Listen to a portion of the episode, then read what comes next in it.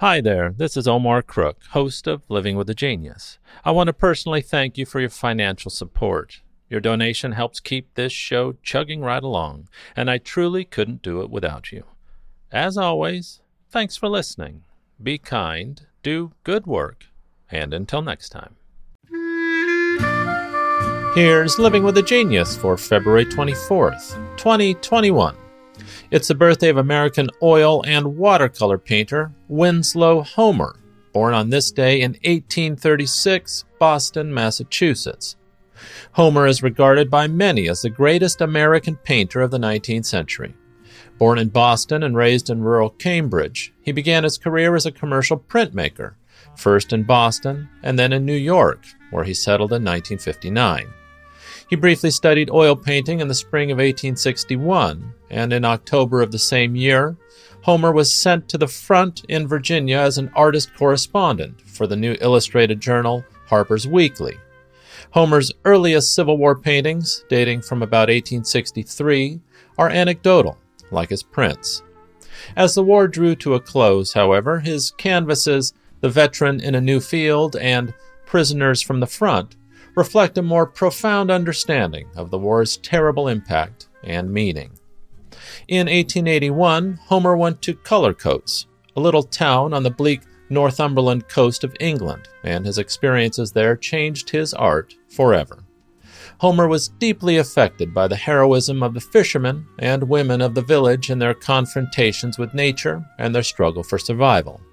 In response, Homer's figures gained new strength, gravity, and imposing stature. To emphasize their valor, he often showed them isolated against some aspect of nature the sea, cliffs, rocks, or mountains, always conscious of the drama of their grim business of fighting the elements. Living in Cullercoats matched Homer's solitary lifestyle and his need for isolation, and in 1883 he settled in Prout's Neck on the coast of Maine, where his father and brother had built large summer homes. Mostly, he kept to himself, and with views of the rocks and churning waters of the Atlantic, Homer concentrated on capturing the ferocity of nature's forces and the individual's struggle against the sea.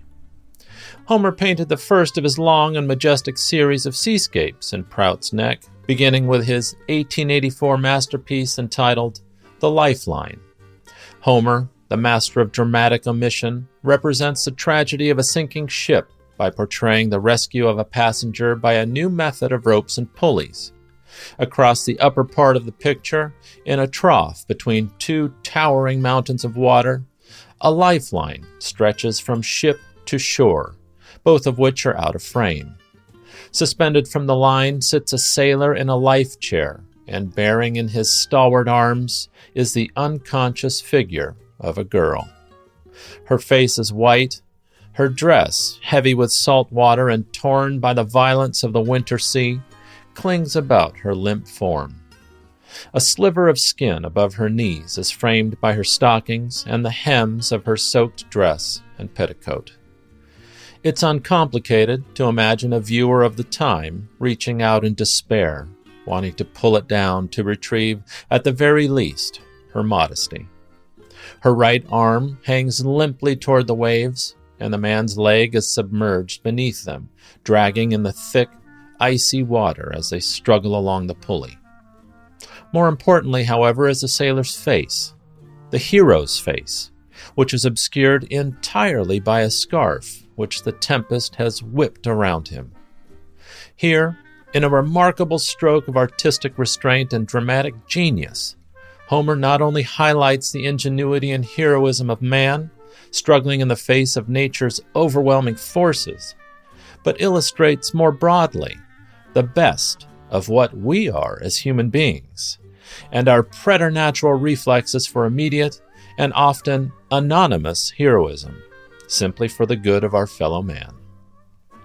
The foremost painter of his day, Winslow Homer, died in 1910 in his Prout's Neck studio. He was 74 years old.